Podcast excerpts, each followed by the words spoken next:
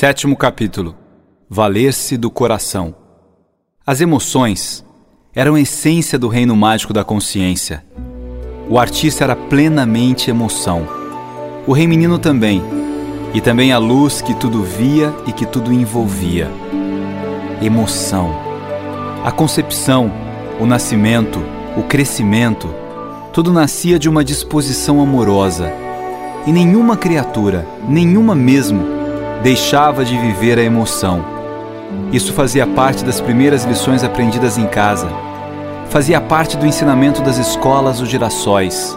Aliás, na escola, a emoção já surgia quando se avistava aquele deslumbrante campo de girassóis. A emoção frequentava os poemas nascidos das canções livres pronunciadas às flores pelos beija-flores. A emoção embalava a plateia que se reunia para os concertos musicais regidos pelas hortênsias, ou para o teatro de macaquinhos e cangurus. Emoção nas obras de arte dos bentivis, quadros que eternizavam momentos, que materializavam olhares, sentimentos. Emoção das flores que saíam por aí a dançar, e que dançavam na Rua das Árvores, e que dançavam com as árvores que não se faziam de rogadas e emocionadas emocionavam. O choro era permitido. Chorar fazia bem. O choro lembrava a aurora que surgia depois da partida do crepúsculo. O crepúsculo dava seu espetáculo partindo todos os dias. Tinha seu charme, e a aurora, também charmosa, vinha chegando sorrateira, levemente, e as plantas que não se cansavam de presenciar o espetáculo choravam todas as vezes e as águas de suas lágrimas eram um recanto para pequenas criaturinhas se banharem ao amanhecer. O potro selvagem era todo emoção. Sua beleza, charme, jovialidade, sua tenacidade, sua elegância, seu porte, atributos que faziam dele um modelo de perfeição. Aprendera desde a mais tenra idade a arte de saber agradecer, de elogiar. Bom dia, dizia Boa tarde, sorria. Obrigado, muito obrigado. Parabéns, você está linda. Até logo, foi ótimo estar com você. Os elogios do potro selvagem eram como que uma sinfonia. Enchiam almas e corações, alimentavam sonhos, regavam esperanças. Contam as corujas mais velhas que em outros reinos há criaturas que têm imensa dificuldade em elogiar são trancafiadas nelas mesmas e incapazes de sentir o prazer de dizer o quanto de bom e de belo os outros foram capazes de fazer. Certa feita, a coruja contou uma história no galho da figueira, que dizia da carência de um bezerrinho que tanto sonhava ter a atenção de seu pai, um touro muito famoso, muito querido pelas bandas por onde eles viviam. O touro era um comandante Todos os outros animais ficavam fascinados com sua capacidade de liderança. Gostava de dar ordens, de organizar as coisas, de fazer longos e bem elaborados discursos. E a bicharada aplaudia e pedia bis. E o touro se enchia de vaidade e cada vez mais inflava o peito para falar, mandar, fazer, e assim seguia conquistando o respeito de todos. Em casa, não dava muita atenção nem para a vaca nem para seus dois bezerrinhos. Sentiam muito a falta do pai. Sempre inventavam alguma coisa para mostrar ao pai. Falavam da escola, falavam do futebol, mudavam de assunto e nada. O touro ficava absorto em seus rabiscos, imaginando qual seria a próxima ação para as bandas por onde mandava. Um belo dia, um dos bezerrinhos que gostava muito de jogar futebol acabou em um tombo espetacular, quebrando uma de suas patinhas quebrou e chorou muito, chorou de dor. A vaca imediatamente levou o bezerrinho para engessar a patinha. Era muito carinhosa com seus filhos e ficou a consolar o bezerrinho. Isso aconteceu em uma manhã de domingo. O touro estava viajando. Foi falar em uma conferência de bois, cabritos e outros touros. Voltaria na terça-feira. E na próxima terça-feira haveria um jantar especial para recepcioná-lo. Vários amigos foram convidados para o jantar. O touro chegaria apenas naquela hora, já ao anoitecer. A mesa estava posta, A vaca preparou tudo nos mínimos detalhes para que o marido ficasse feliz e pudesse receber o carinho de todos. Os dois bezerrinhos se sentaram cada qual em um canto da mesa. Estavam presentes alguns porcos, carneiros, cabras e bois. O touro se atrasou e todos aguardaram sentados à mesa. O bezerrinho que teve a pata quebrada e estava com ela engessada dizia a todos que o pai ficaria furioso, ou então preocupado, ou então muito triste ao ver o seu bezerrinho querido com a patinha engessada. E dizia isso várias vezes. Dizia que o pai touro talvez perdesse o apetite e não conseguisse comer de tanta preocupação. E falava alto e em bom som para que todos soubessem o quanto ele era amado pelo pai touro. Eis que chegou o touro, ele toda a sua vaidade. Chegou contando vantagens, chegou falando do quanto for aplaudido, elogiado, Contou algumas histórias, falou de planos. Tudo isso após já estar sentado à mesa e ter cumprimentado os demais com um mu bem elegante. Não reparou que o bezerrinho estava com a patinha quebrada, nem viu que a patinha estava engessada, e prosseguia falando enquanto todos os outros animais ouviam. Enquanto isso, o bezerrinho foi fazendo uma expressão de tristeza de dar dó. Olhava meio constrangido para todos os outros animais tinha dito que o pai haveria de se preocupar. Tinha dito que era muito querido, muito amado, e seu pai, o famoso touro, nem reparou nele. Aos poucos, o bezerrinho foi colocando a patinha engessada sobre a mesa e esticando a patinha para que o touro pudesse ver. Não viu. Continuou contando vantagens e dizendo quanto havia sido aplaudido. Parecia não ver ninguém ao seu lado o bezerrinho, cada vez mais triste e envergonhado, fazia uma expressão de dar dó. Mãe Vaca, que estava servindo os convidados, não reparou na cena. Era muito zelosa e queria que tudo desse certo. O bezerrinho começou a bater com a patinha quebrada na mesa. Sem perceber, foi batendo mais forte. Todos os animais foram ficando preocupados e chateados ao ver a indiferença do touro com o bezerrinho. A essa altura, a mãe vaca já havia percebido e compreendido a situação. Tratou de dar um jeito de chamar a atenção do marido, dizendo: Não fique preocupado, querido touro. O bezerrinho já está bem.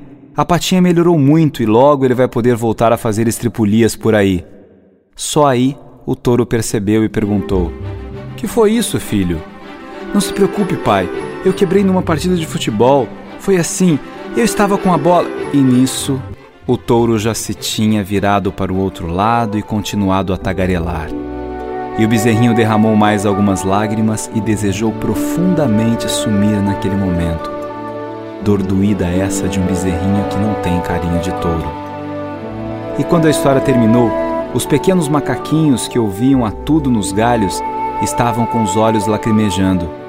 Os macaquinhos também iam à escola dos girassóis mas era comum que saíssem para aprender outras lições fora da escola.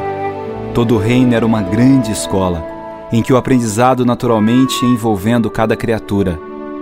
A figueira, satisfeita com a sabedoria da coruja, começou a explicar o que era afeto para os macaquinhos. O touro não era mau, não era desatento porque queria. O touro não aprendeu desde pequeno a dar importância para o outro o touro desenvolveu um sentimento que é muito mesquinho e que não existe no nosso reino, mas que existe em outros, o sentimento do egoísmo. O touro só pensa nele e em mais ninguém. Só ele quer falar, não tem capacidade de ouvir, e é muito triste alguém viver sem a capacidade de ouvir. E junto com o egoísmo, ele desenvolveu outro defeito muito, muito feio: o defeito da vaidade. A vaidade emburrece, a vaidade cega as criaturas e faz com que elas nem percebam a existência de outras criaturas. No reino mágico da consciência, todas as criaturas eram notadas, todas eram importantes, cada uma cumpria sua missão. Dizia o rei menino que o reino era como um grande corpo, um corpo com muitos, muitos, muitos membros, e que quando um membro adoecia, todo o reino sofria junto. Quando um olhinho dói, é claro que o outro olhinho sofre também, e também a patinha ou o pezinho, e também o pescoço e a cabeça. O reino era um corpo único. Todas as criaturas faziam parte dele e todas elas desempenhavam um papel fundamental para que a harmonia continuasse a existir nele. O rei menino fazia questão de visitar sempre a escola dos girassóis. Sabia da importância da educação e sabia também que a única forma de continuar a harmonia do reino era fazer com que a escola fosse mágica. A magia nascia dos sentimentos que transcendiam ao que se podia ver. Ninguém vê o amor, sente. Ninguém vê a emoção, sente. Ninguém vê a saudade, sente. E tristes daqueles que em outros reinos não conseguem sentir e se elevar com a beleza desses dons.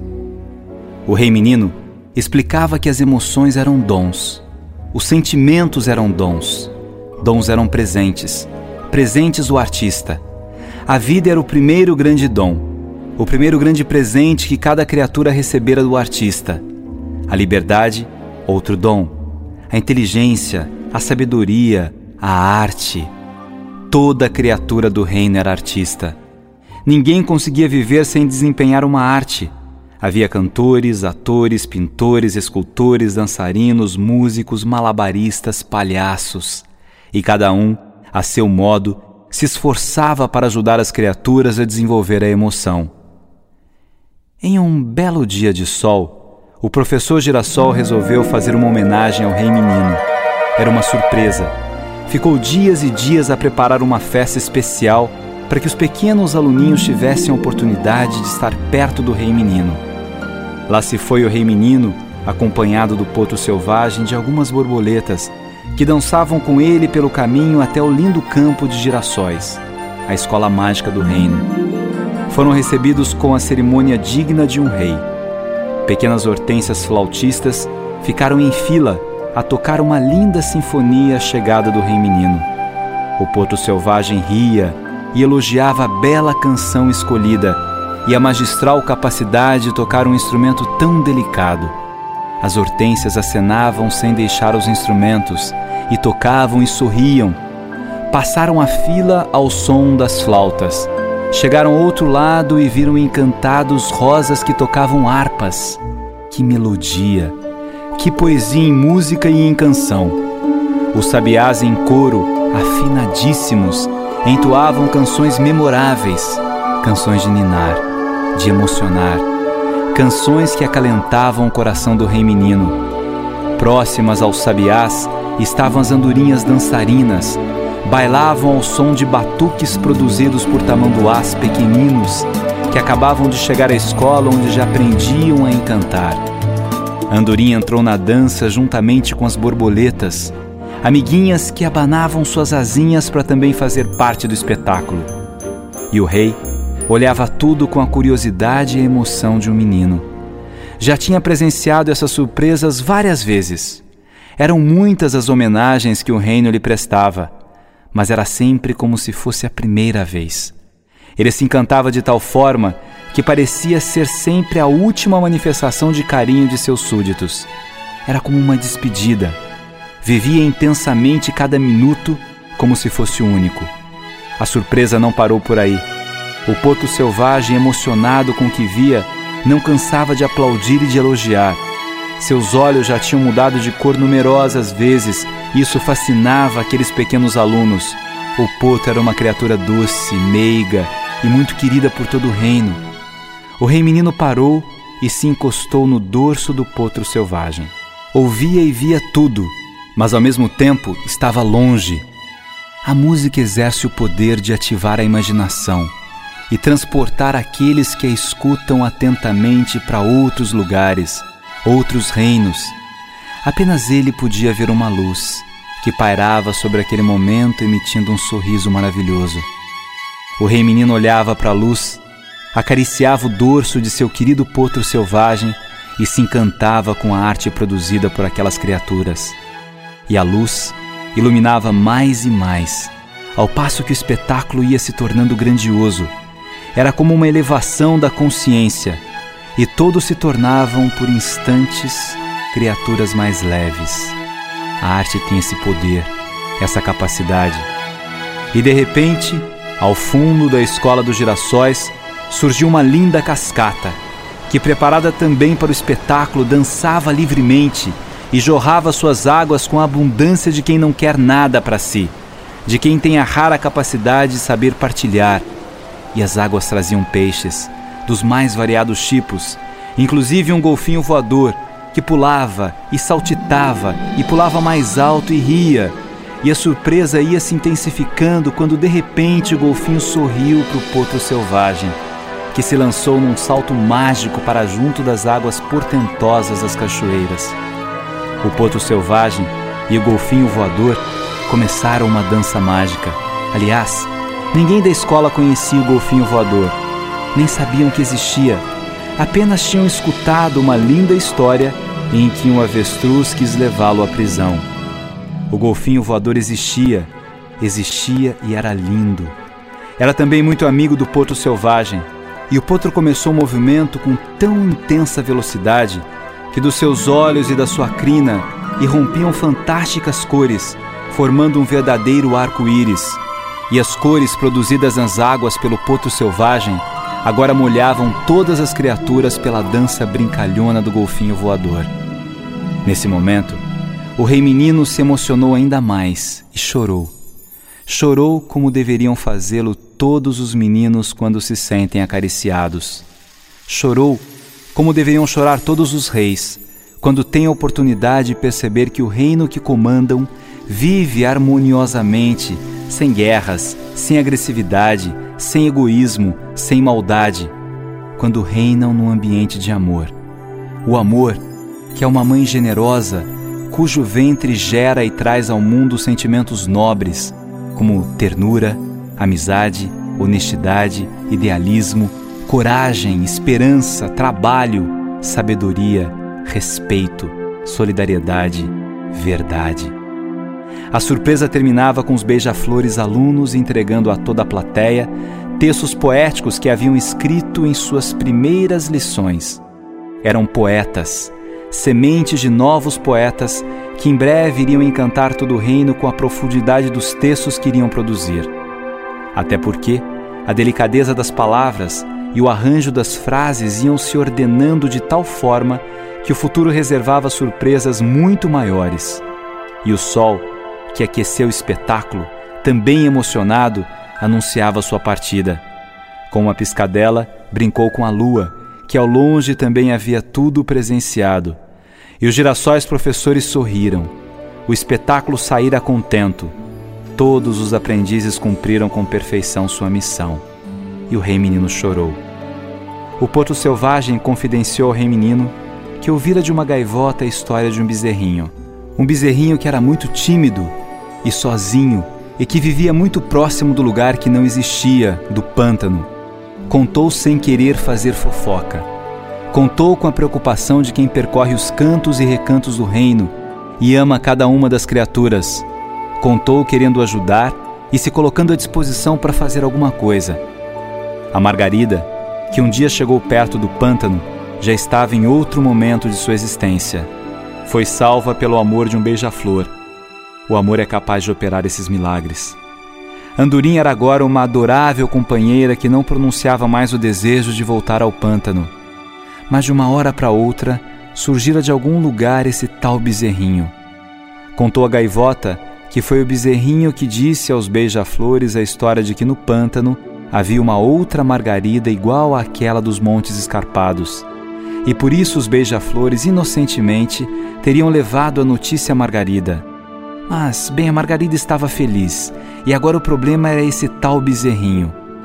O Porto Selvagem contou tudo e ficou atento, querendo ouvir o rei menino. Rei menino apenas sorriu, um sorriso leve, um sorriso puro, nem de desprezo, nem de presunção.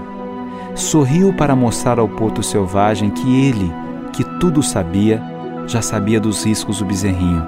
O potro selvagem entendeu o sorriso, e do sorriso surgiu apelo.